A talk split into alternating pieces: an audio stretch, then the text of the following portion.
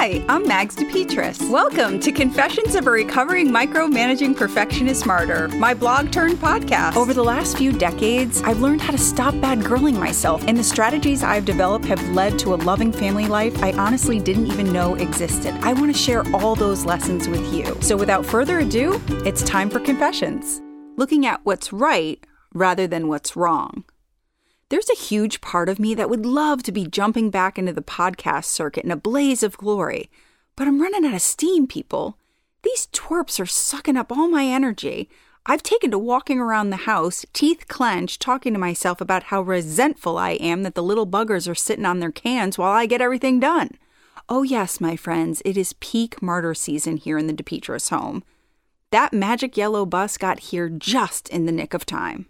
A friend shared with me something that I oh so needed to hear. Keep the focus on what's working in your life.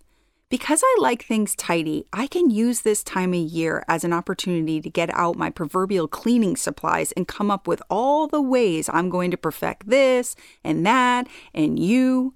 But do I ever decide to just look at what's working and keep my focus there? Nope.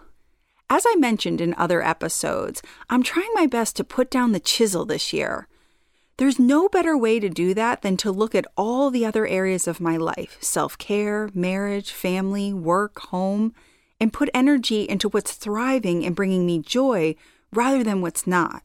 My friend went on to share that when she did this, she not only had the most successful year of her career, she also found that all those other quote issues just magically worked themselves out.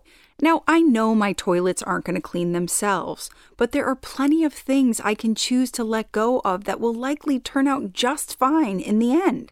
Rather than looking at what's not clean enough in my life, I'm going to attempt to keep my focus on the things that are sparkling already. Okay, if you're anything like me, you didn't even think about subscribing to this podcast, so this is your reminder. Please subscribe, rate, review, and tell your friends. And also, head over to magsdepetris.com. That's mags, D E P E T R I S.com to subscribe. There you can stay up to date with everything that's going on at Confessions. Have a wonderful day and take care.